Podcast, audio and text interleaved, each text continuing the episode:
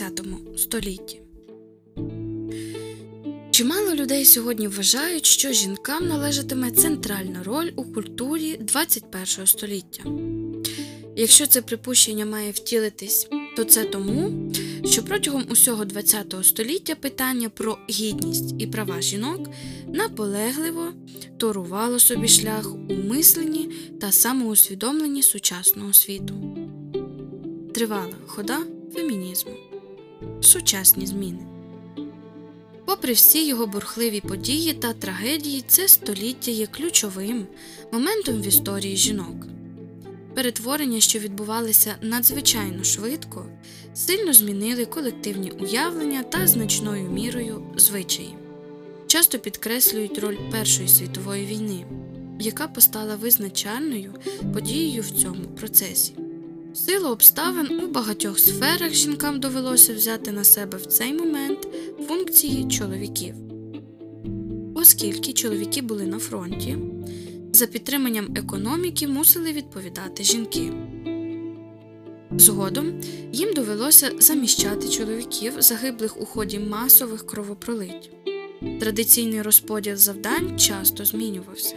Цей обмін обов'язками у міжвоєнний період призвів до виникнення нової ролі ролі емансипованої жінки, яка не зважає на усталений порядок та готова боротися за здобуття прав, що урівнюють чоловіків і жінок.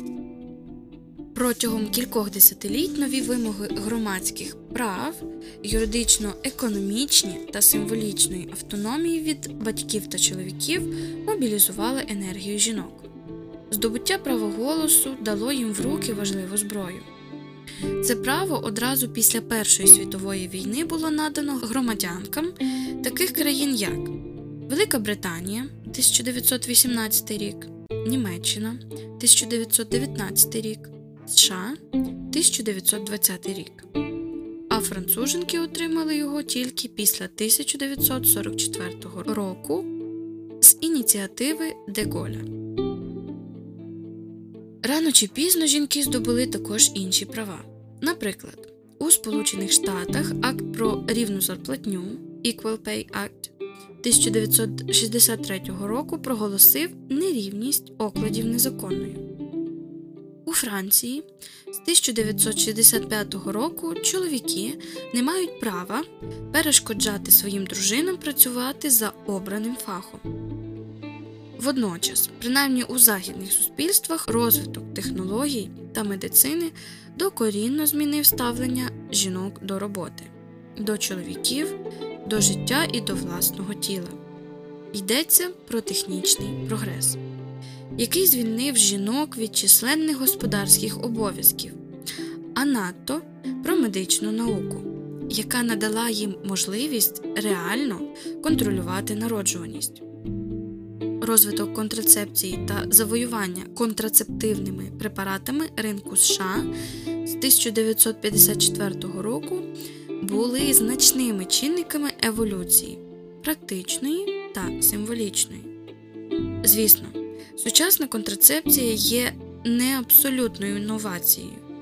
Ми знаємо, що і в минулі століття чоловіки і жінки Європи використовували певні більш чи менш дієві засоби запобігання вагітності. Проте здобутком ХХ століття стали розробки, створені на основі наукових знань про фізіологічні механізми, які дозволяють майже цілковитий контроль над народжуваністю. Це значна подія особливо якщо згадати історію наших пращурів, коли з поколінням в покоління існування багатьох жінок було невідривним від нескінченних пологів, що сприймалися як важкий фатум, який нерідко виснажував і навіть поглинав життя жінки. На зміну цьому, сліпому материнству, яке часто нав'язувалося чоловіками, а відтак асоціювалося з їхньою владою. ХХ століття принесло планування, засади якого не можуть бути поставлені під сумнів. Хто може сказати щось проти відповідального батьківства і материнства? Жахливі проблеми, що виникли відтоді, дедалі більша перірва поміж сексуальністю та народженням.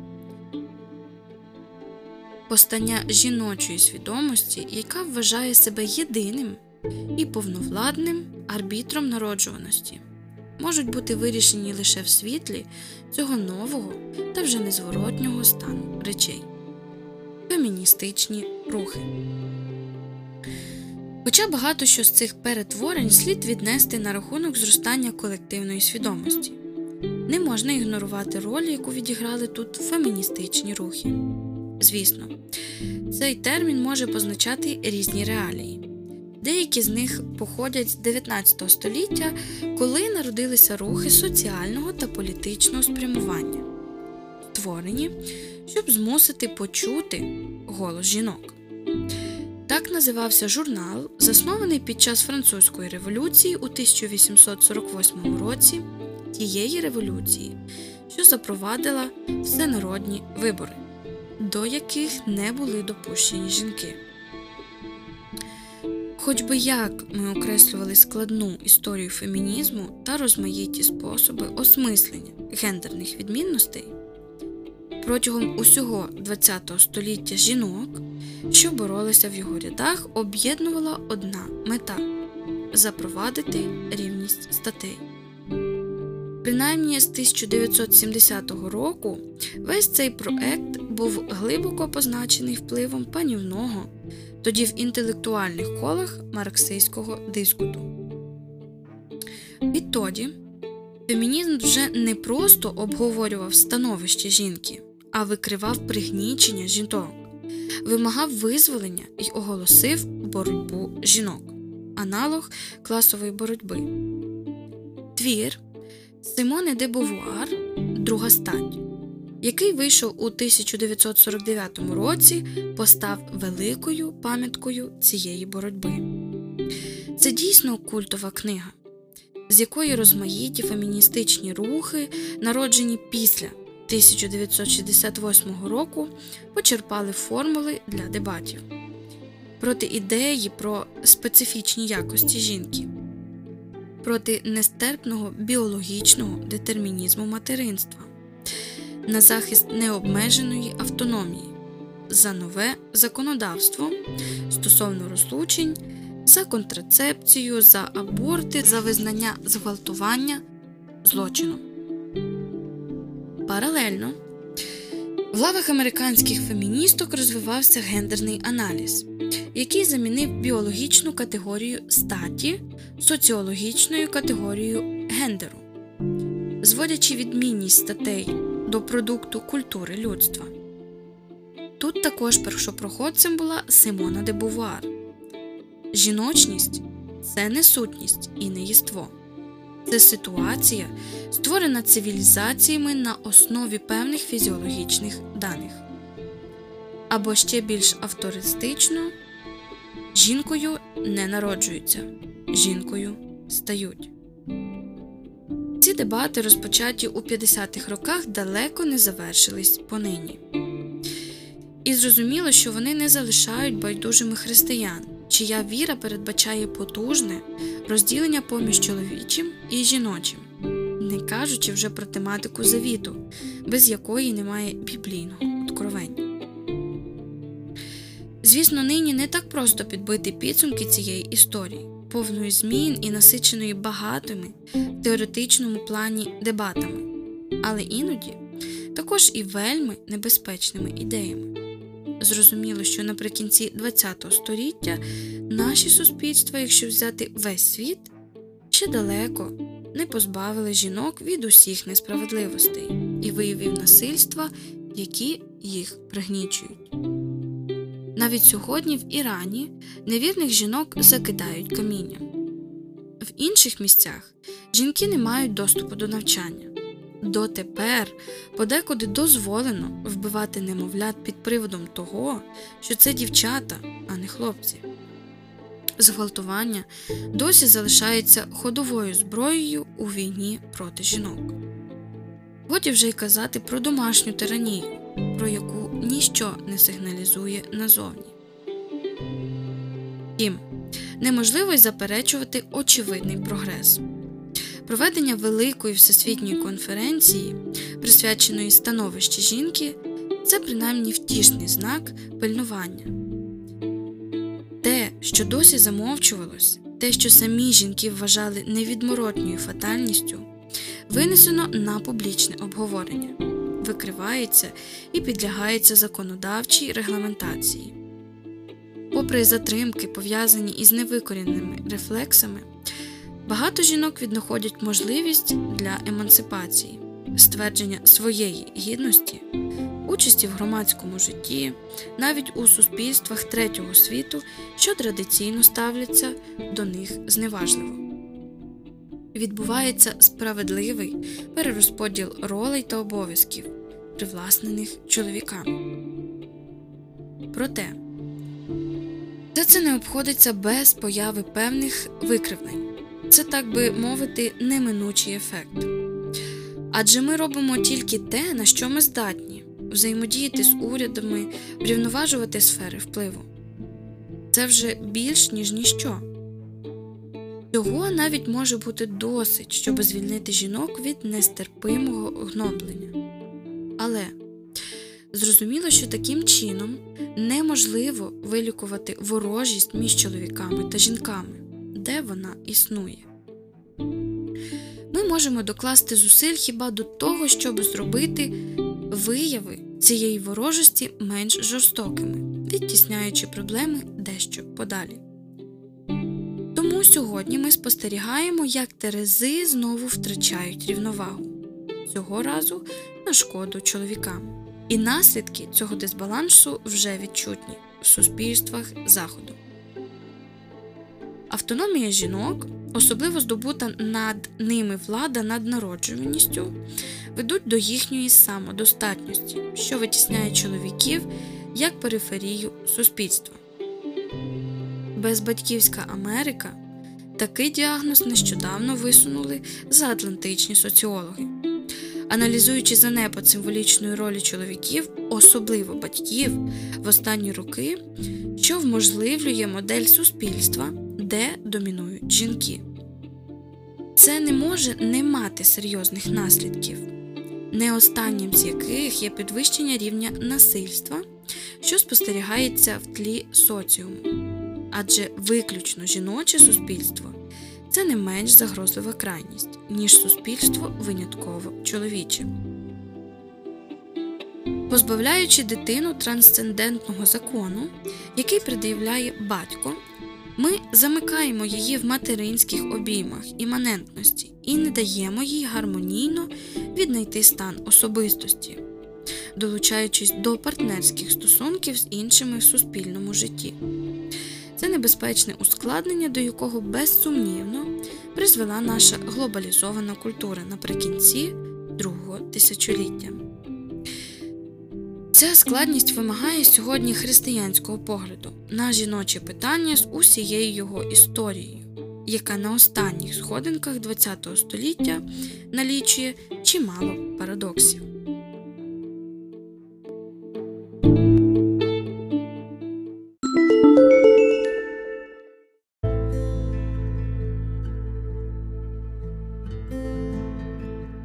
Католицька церква й емансипація жінок.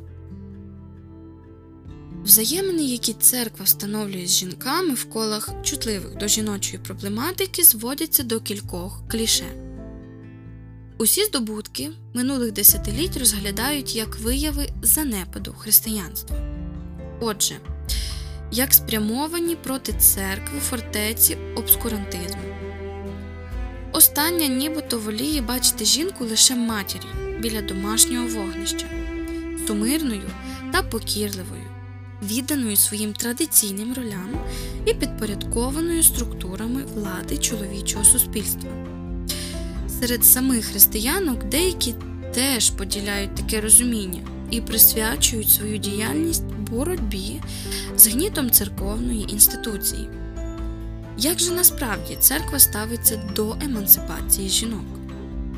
Християнки в дії.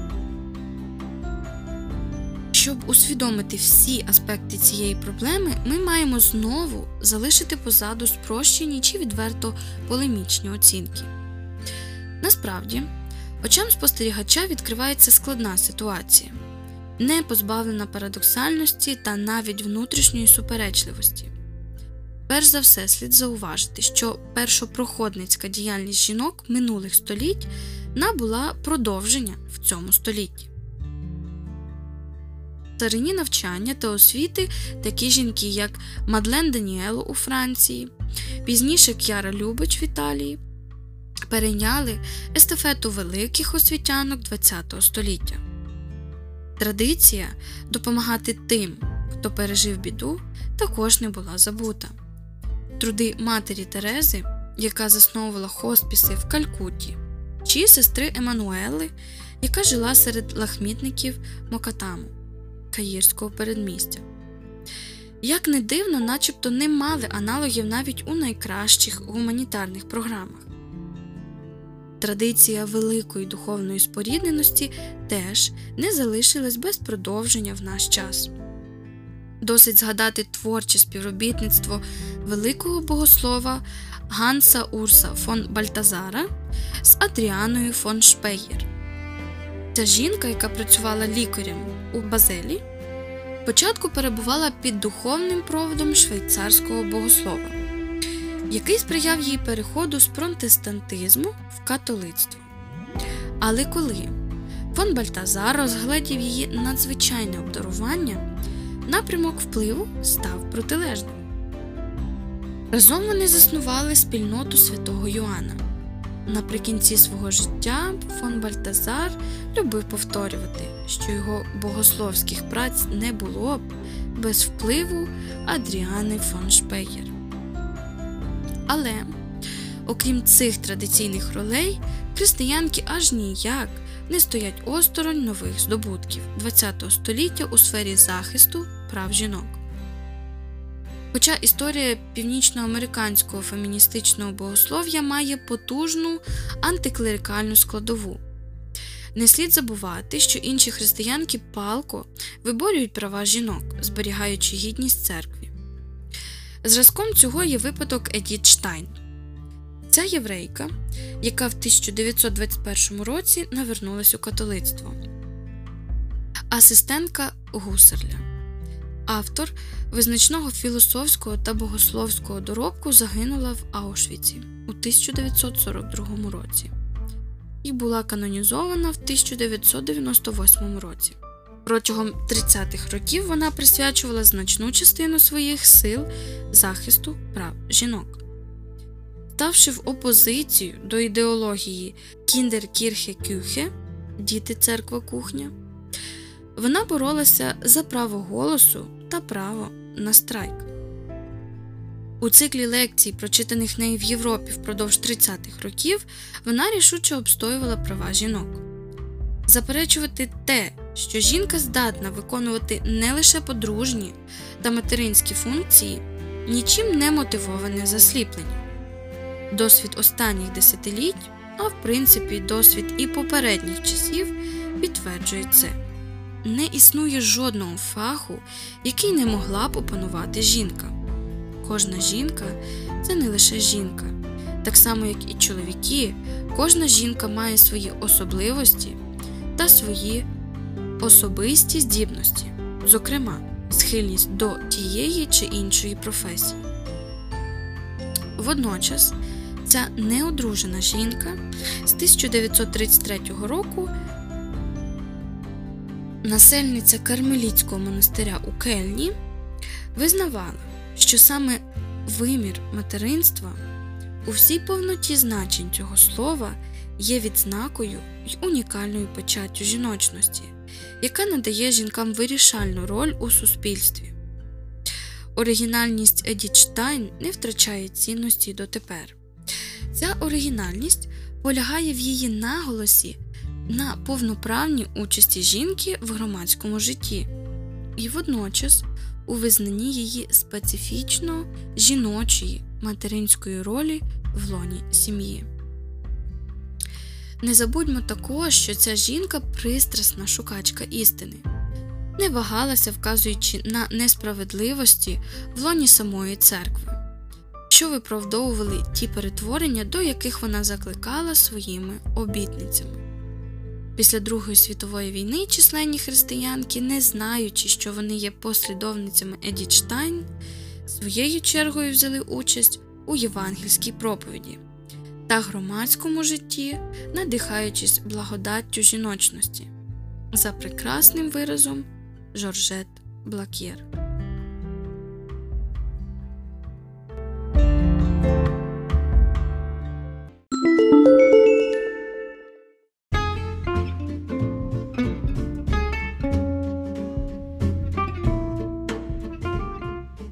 Феміністичні богословські теорії наприкінці 19 століття саме ця чутливість до несправедливості спонукала до дії жінок, які заклали основу феміністичного богослов'я в Сполучених Штатах.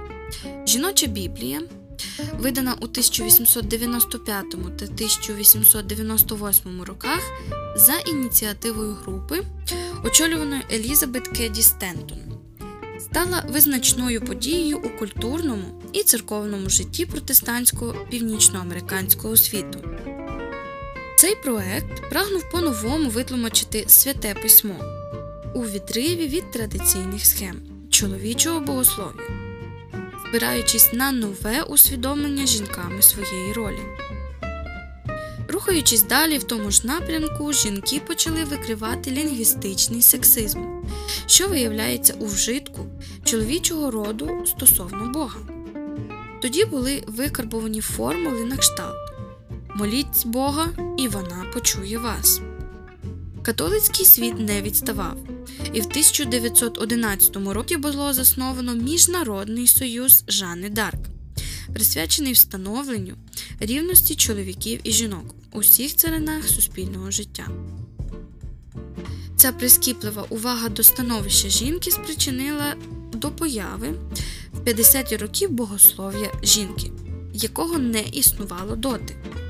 Невдовзі йому на зміну прийшло феміністичне богослов'я, не богослов'я чоловіків, які розмірковують про жінок, а богослов'я, яке роблять жінки. Натхнення воно почерпало у творах на кшталт другої статі Симони де Бувар, чи не менш відомої книги Бетті Фрідан Містика жіночності.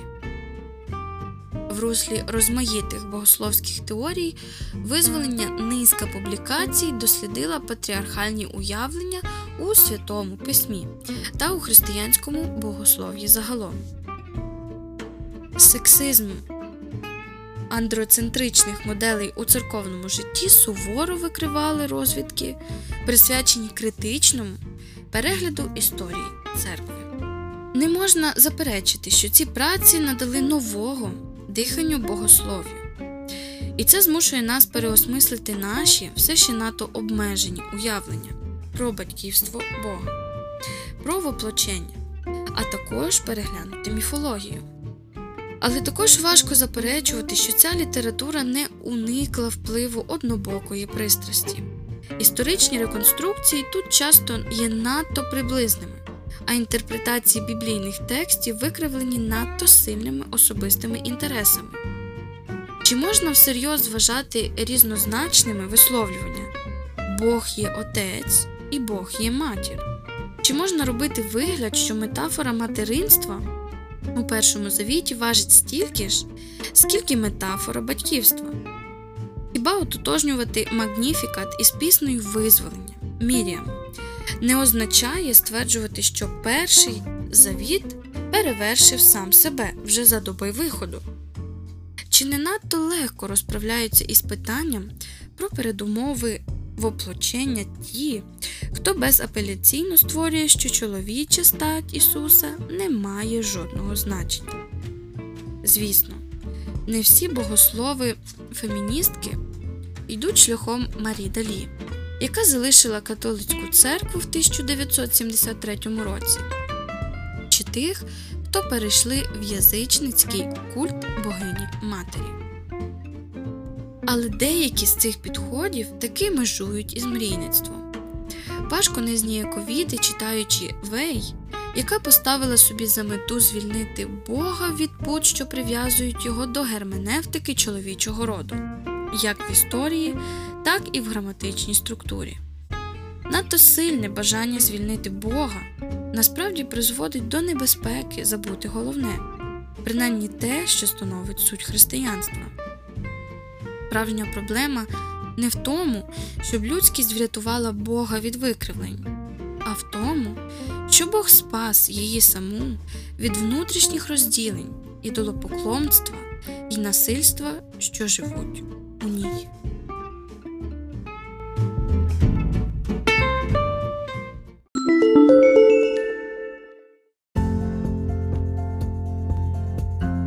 Дві болючі проблеми. 36. До попередніх дебатів безпосередній стосунок має вимога доступу жінок до священничого служіння. Відомо, що протестантські церкви вже протягом кількох десятиліть закликають жінок до пасторства. До них приєдналася й англіканська церква, яка в 1992 році проголосувала за дозвір висвячувати жінок у священний стан. Натомість католицька церква рішуче виступила проти цього. Павло VI у 1976 році, а згодом Йоанн Павло II у 1988 році та знов у 1994 році повторили цю відмову. Вони нагадали, що все передання церкви відкидає таку практику спираючись, зокрема, на суттєві давності таїни воплочення та на конкретні положення віри щодо справи спасіння. Ця позиція, вочевидь, постала певною провокацією байскандалом. Деякі жінки вбачають у ній чергове зловживання чоловічої влади, яка зазіхає на їхні законні права, знову демонструючи женоненависництво католицької ієрархії. Інша проблема зачіпає не лише обмежені феміністичні кола, а безліч жінок і не тільки жінок. Йдеться про позицію церкви щодо сучасних технік контрацепції та регулювання народжуваності. Тут ми не відтворюватимемо історію численних дебатів довкола цього питання, розпочатих ще до Другої світової війни.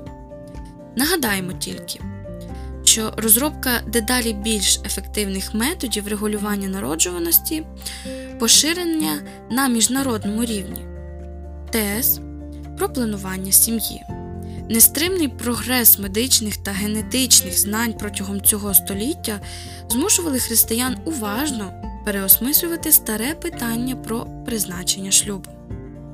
Зазвичай вони робили це дуже розважливо пропонуючи рефлексії, що залучали до співбесіди богословів та моралістів, відтепер також мирян, які бажали глибше зрозуміти сенс власного подружнього життя та визначитися із тим, як провадити його справді по-християнськи.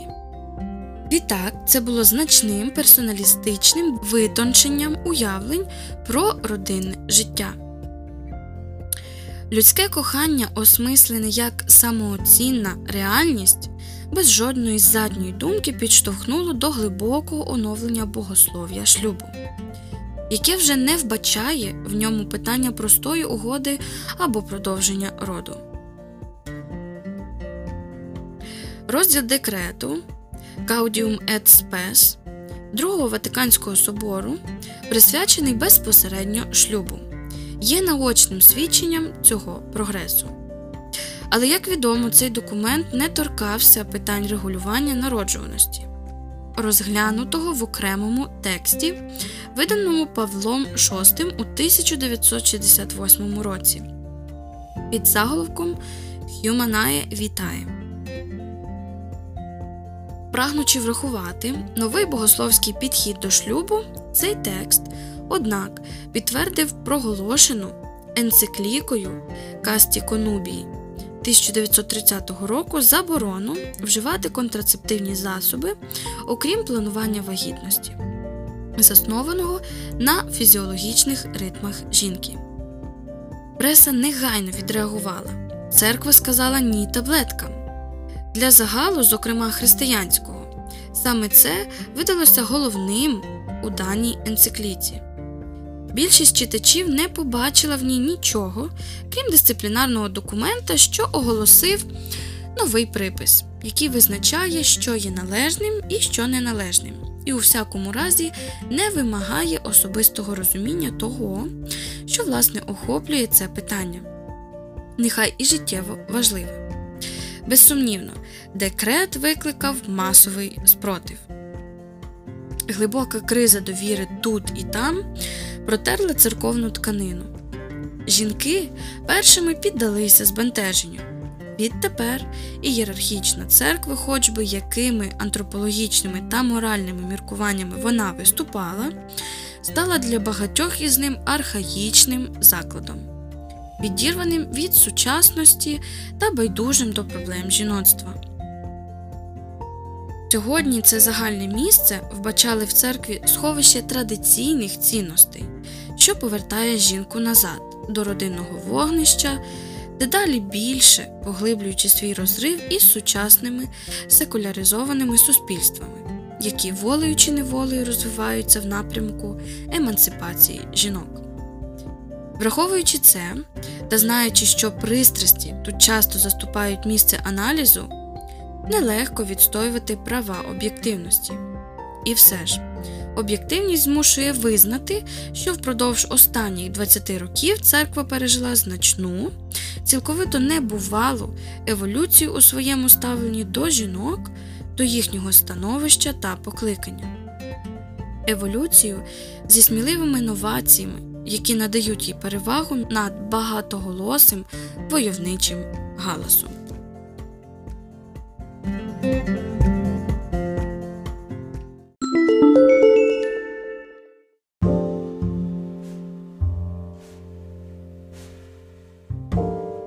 Нові погляди, нові дискурси.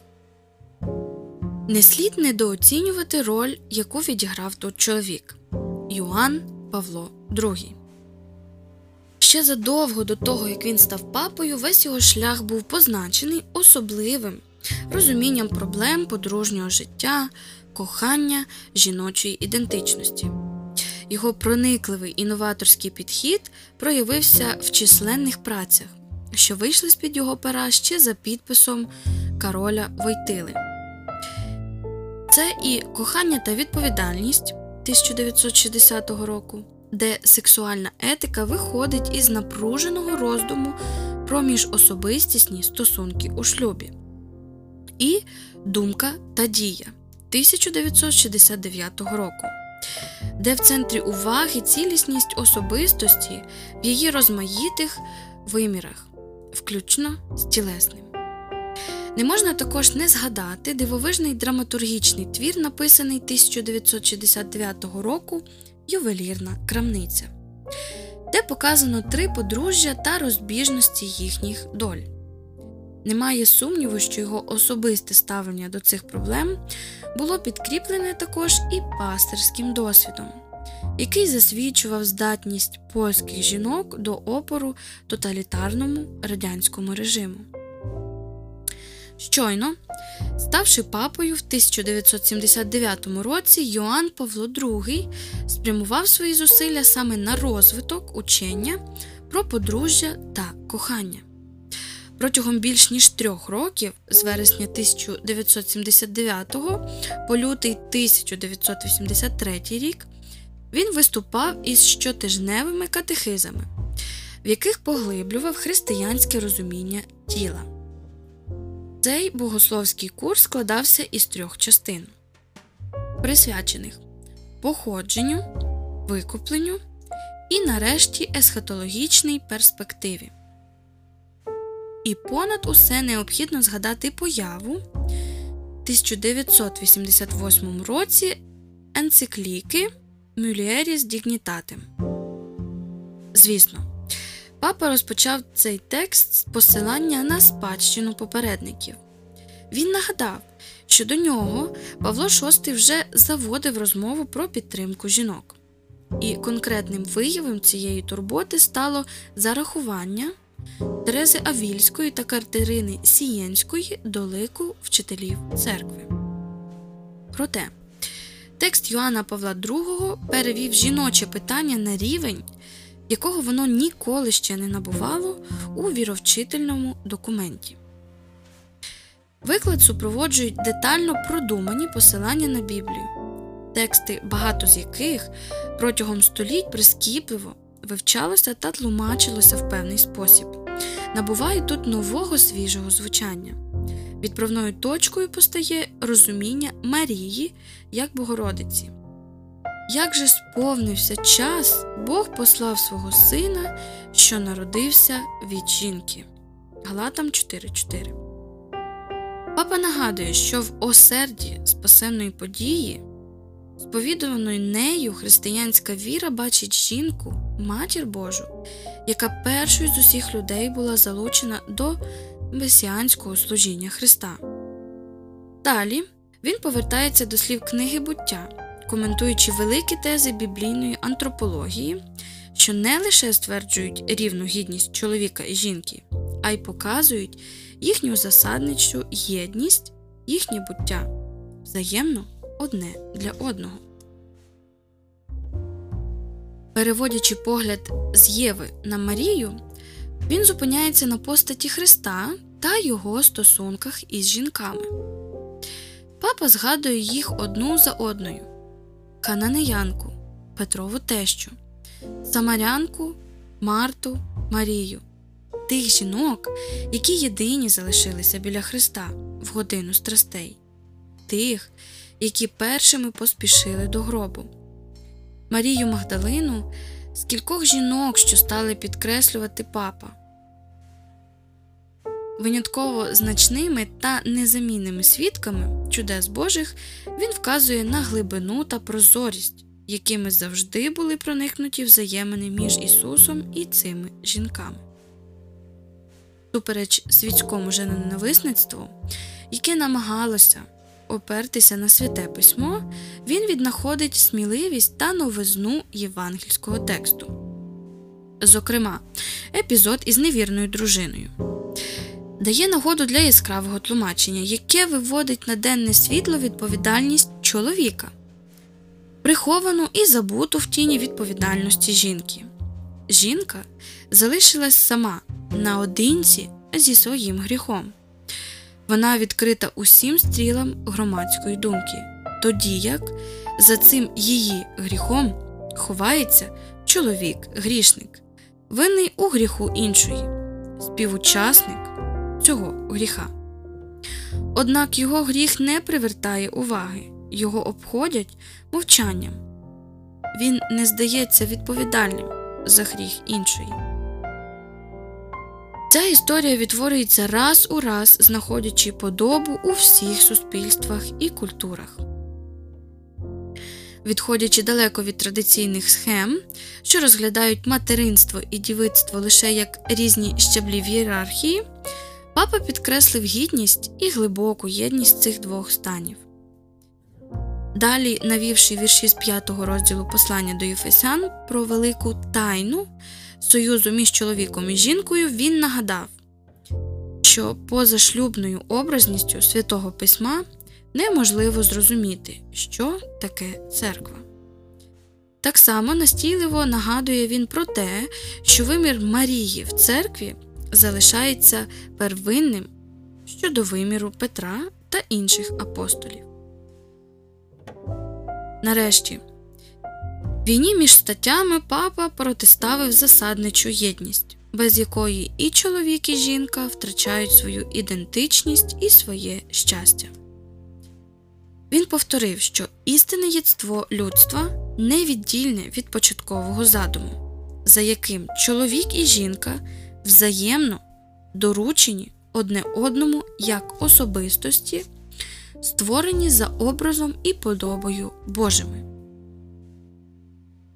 Але Мюрія з Дігнітатем також підкреслює, і це її важлива риса, що питання про сенс жіночності зачіпає все людське єство загалом. Жіночність це символ усього людського.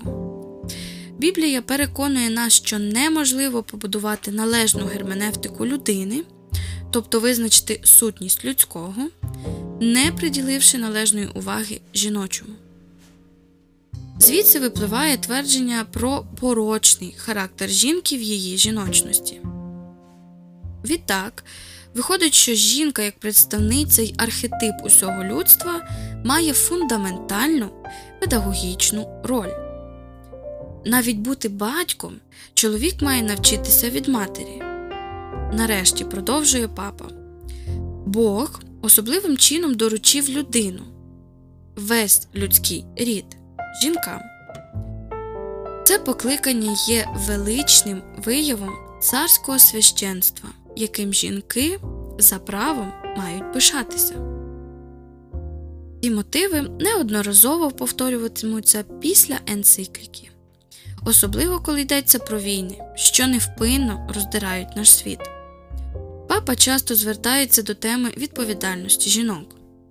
Посланні від 1 січня 1995 року він патетично наголошує, що жінки, маючи особливий стосунок до людського життя, є першорядними вчительками миру у всьому світі. Саме від них, як від перших вчительок кожної людської істоти, залежить думка людини про інших, про себе, про життя. Вони передають з покоління в покоління той істинний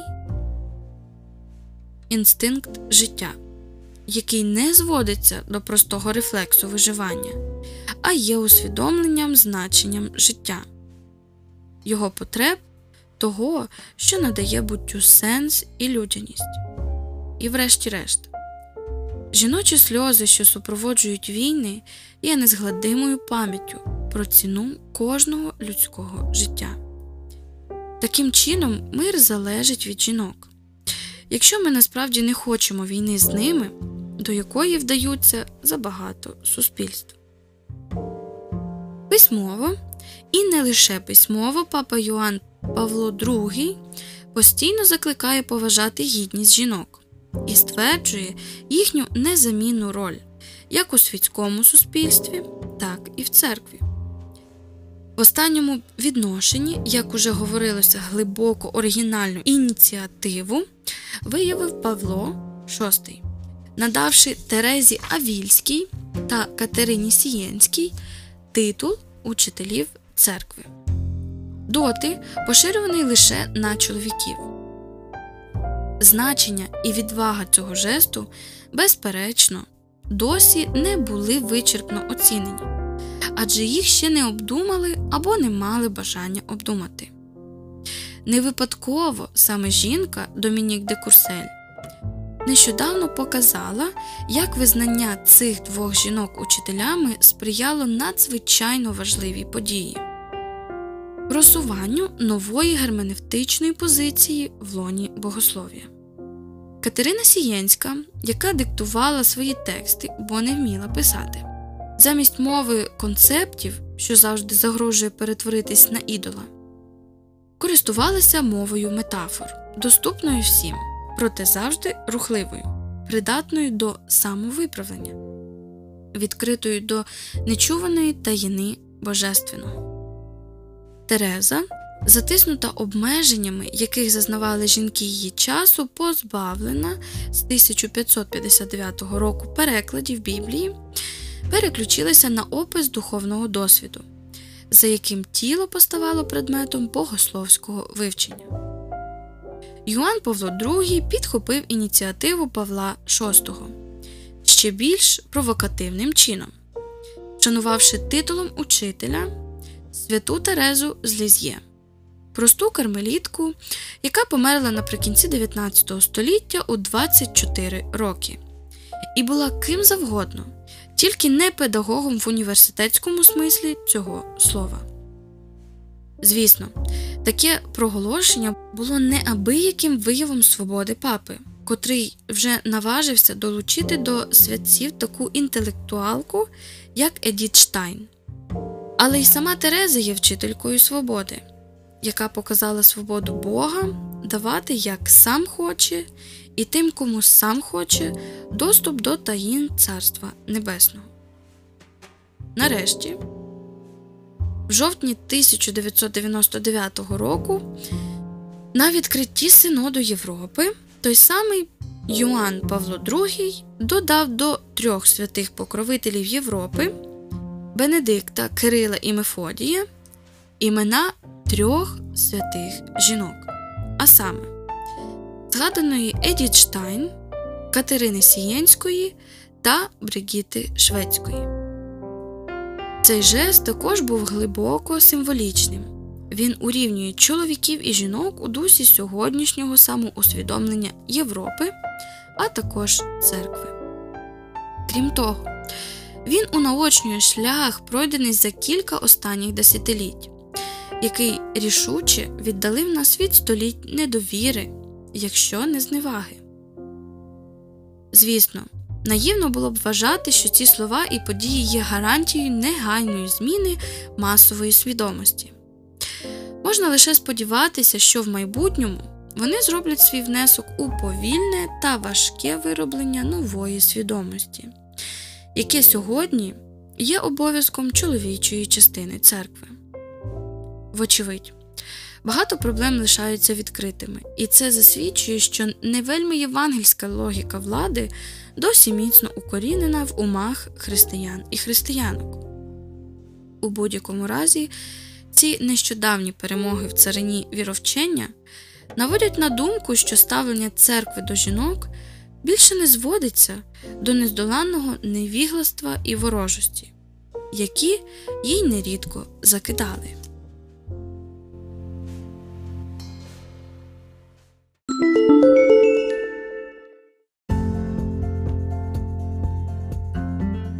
Позаду непопулярних дискусій.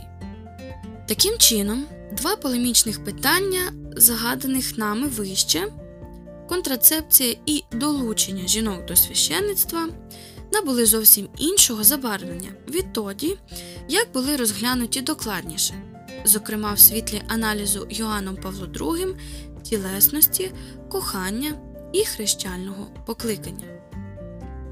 Звісно, з питання контрацепції папа підтвердив позицію попередників.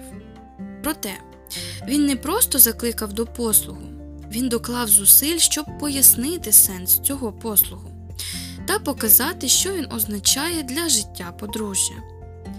Цей пункт є вирішальним, адже послуг без розуміння сенсу ризикує обернутися відчуженням, що призведе до протилежного ефекту.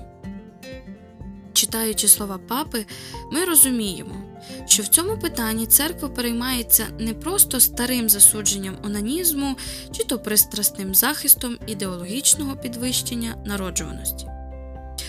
Пояснюючи цей припис, продиктований аж ніяк не презирством до тілесності чи то зневагою до жінок, Йоанн Павло II закликає до поглиблення любові між чоловіками і жінками та зростання взаємної поваги.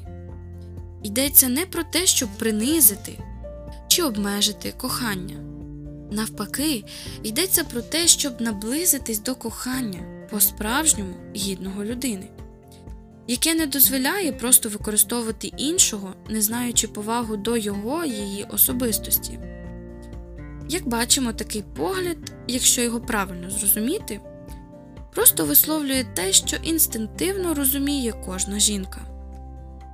Любити це не тільки насолоджуватись іншим, а бути любимою не тільки фізично належати, що позначена індивідуалістичним гедонізмом. Утім, нагадувати суспільству те, що воно намагалося забути, це також необхідне служіння. Існує також заперечення, що вимоги, які нині висуває церква, виходять з вельми елітарного погляду. Безперечно, дивлячись на чоловіка та жінку згідно з біблійними откровеннями, що проголошує їх образом Божим, церква має про них високу думку. Проте, як би там не було, не слід забувати, що любов благовоління, любов, що шукає блага іншого про яку веде мову Йоанн Павло II, не вводиться за наказом, а смиренно виховуються протягом часу в терплячій вірності іншому, коханню Богові, не зневіряючись від очікування та невдач. Так само і з проблемою допущення жінок до священства. Це питання зачіпає реалії значно глибші, ніж можна уявити, розмірковуючи в категоріях справедливості й несправедливості та прав жінок. За проблемою, що могла б залишитися просто анекдотичною, постають суттєві питання. Що таке церква, що означає бути її служителем, яке покликання відкриває хрещення, і чим насправді є спасіння, яке звіщає віра. Замість заводити велику справу, якої вимагає це питання, згадаймо в останню Терезу з Ліз'є, жінку 19 століття, яка безпосередньо торкалася цієї проблеми. Її рукописи та листування засвідчують божевільні прагнення, яких була сповнена ця полум'яна жінка. Вона говорила про них гостро та пристрасно. Я відчуваю в собі, писала вона, покликання воїна, священника, апостола, вчителя, мученика. Зрештою, я відчуваю потребу бажання звершити для Тебе, Ісусе, усі якнайбільш героїчні справи. Я відчуваю в своїй душі хоробрість хрестоносця, папського зуава. Я хочу загинути на полі бою, захищаючи церкву. І ще відвертіше, я відчуваю в собі покликання священника, з якою любов'ю, Ісусе, я б носила тебе на руках. Або я б хотіла просвіщати душі подібно до пророків, учителів церкви. Я маю покликання бути апостолом. Я б хотіла б обійти землю, жадала б проголошувати Євангелію водночас у п'яти частинах світу та на найдальших островах. Я б хотіла бути місіонером не просто протягом кількох років, а від створення світу до скінчення віків але більш за все, о любий Спасителю, я б хотіла пролити за тебе свою кров до останньої краплини.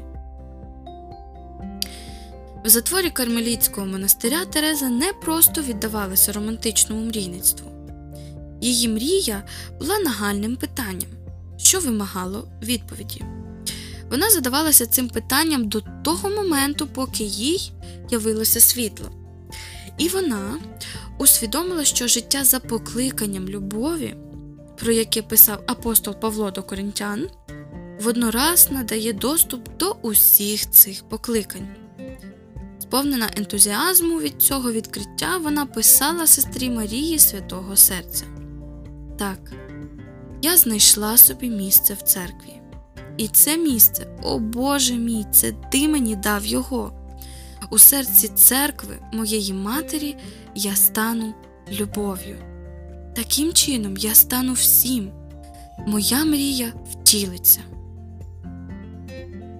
В цих словах є світло, якого не можуть ігнорувати наші нинішні дебати щодо ролі жінок у церкві. Звісно, це не аргумент у суперечці, але зрештою, для християнина всі ці заплутані проблеми розв'язуються цим єдиним на потребу закликом бути там, де Христос, робити Його справу, тобто любити, як Він любив, навіть ціною власної справи чи власних прав.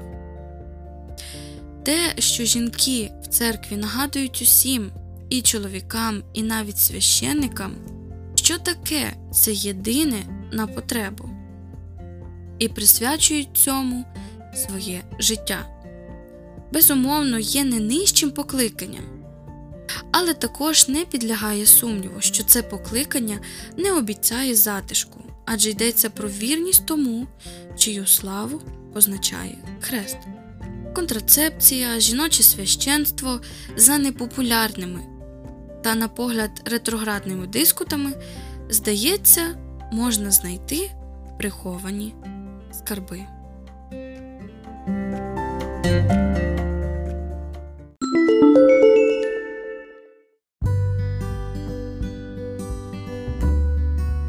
Не на завершення. Біг історії неможливо підсумувати на ходу. Нам належить залишатися в пориванні до подальшого руху. Щойно прочитані сторінки мали на меті навести на думку, що цей рух розпочався значно раніше, аніж здавалося на перший погляд. Зміни, які відбулися нині у ставленні церкви до жінок, вписані в довгу історію, де не припиняла відчуватися присутність і діяльність християнок. Те, що публічний дискурс і суспільна пам'ять, позначені запеклим женоневисництвом, прагнуть ігнорувати цей факт, нічого не змінює в реальності. Протягом 20 століть християнства у вирішальний для життя церкви та суспільства спосіб жінки здійснювали справу освячення, якої їх навчила їхня віра. Це освячення суспільства було справою відомих особистостей, сліди яких спромоглася віднайти історична пам'ять. Але також і найбільшою мірою воно було справою безліч невідомих жінок, які вміли долучити труди, часом смирення власного життя до трудів та смирення Бога їхньої віри, відчуваючи, що в такий спосіб вони потаємно беруть участь у божественній справі спасіння.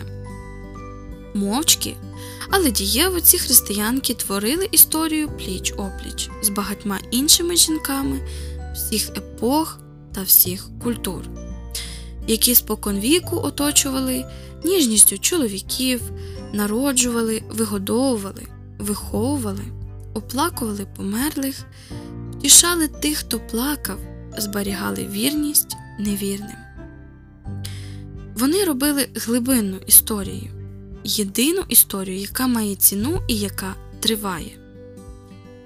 Тому неправильно казати про втрачену історію жінок. Те, що робиться з любов'ю, не пропадає, і навпаки, те, що не знає цієї істини, завжди зникає. Світ влаштований так, що справи жінок завжди і навіть сьогодні потребує пильного захисту в багатьох місцях земної кулі. Утім, завоювання теперішні й прийдешні ризикують набути присмаку омани, якщо вони змусять жінок забути про свою жіночність, життєво важливо для них самих і для чоловіків. Ця жіночність, просто кажучи, є формою буття для іншого, тобто життя без розрахунку, без застережень, без теорії. Можливо, найкраще це виражає слово доброта у всій його простоті. Російський письменник Василь Гросман в дуже похмурі роки радянської епохи оспівав цю маленьку доброту в категоріях, які згодом вживав Еммануель Левінас. Насправді, хто коли-небудь зустрічав жінок на кшталт героїнь повісті Все тече. Тому жіночність відкрилася з такою глибиною і повнотою, яка не снилася решті філософських дискурсій. Йому відомо, як уся насолода світу може зосереджуватись в останніх митях бідного подружжя, поглибленого розкуркуленням разом із своїм дитям. Йому відома ця нездоланна ніжність, єдиний скарб цілком звичайних жінок, для яких співчуття ставало єдиним засобом відвічаю, породженого варварством. Але ця жіночність є водночас і потужною силою опора. Вона полягає в нагадуванні не на словах, а в конкретних діях. Про те, що дар є актом свободи і сили, що служіння іншому обожує людину. Вона відкидає ілюзії, ніби життя створене для гри сил, що змагаються у вбивчому двобої або для пихи знань, що п'яніють від свого панування над світом. Вона повторює, що мають ціну лише ті вчинки, які служать життю. хоч би якими смиренними вони були, служать іншому, хоч би яким він був незначним. Не заперечуватимо, що жіночність у такому розумінні натрапляє на тисячі перешкод з боку чоловіків, яких відхиляє від цього знання певна маскулінна постава. Але саме тому ця жіночність має що їм сказати.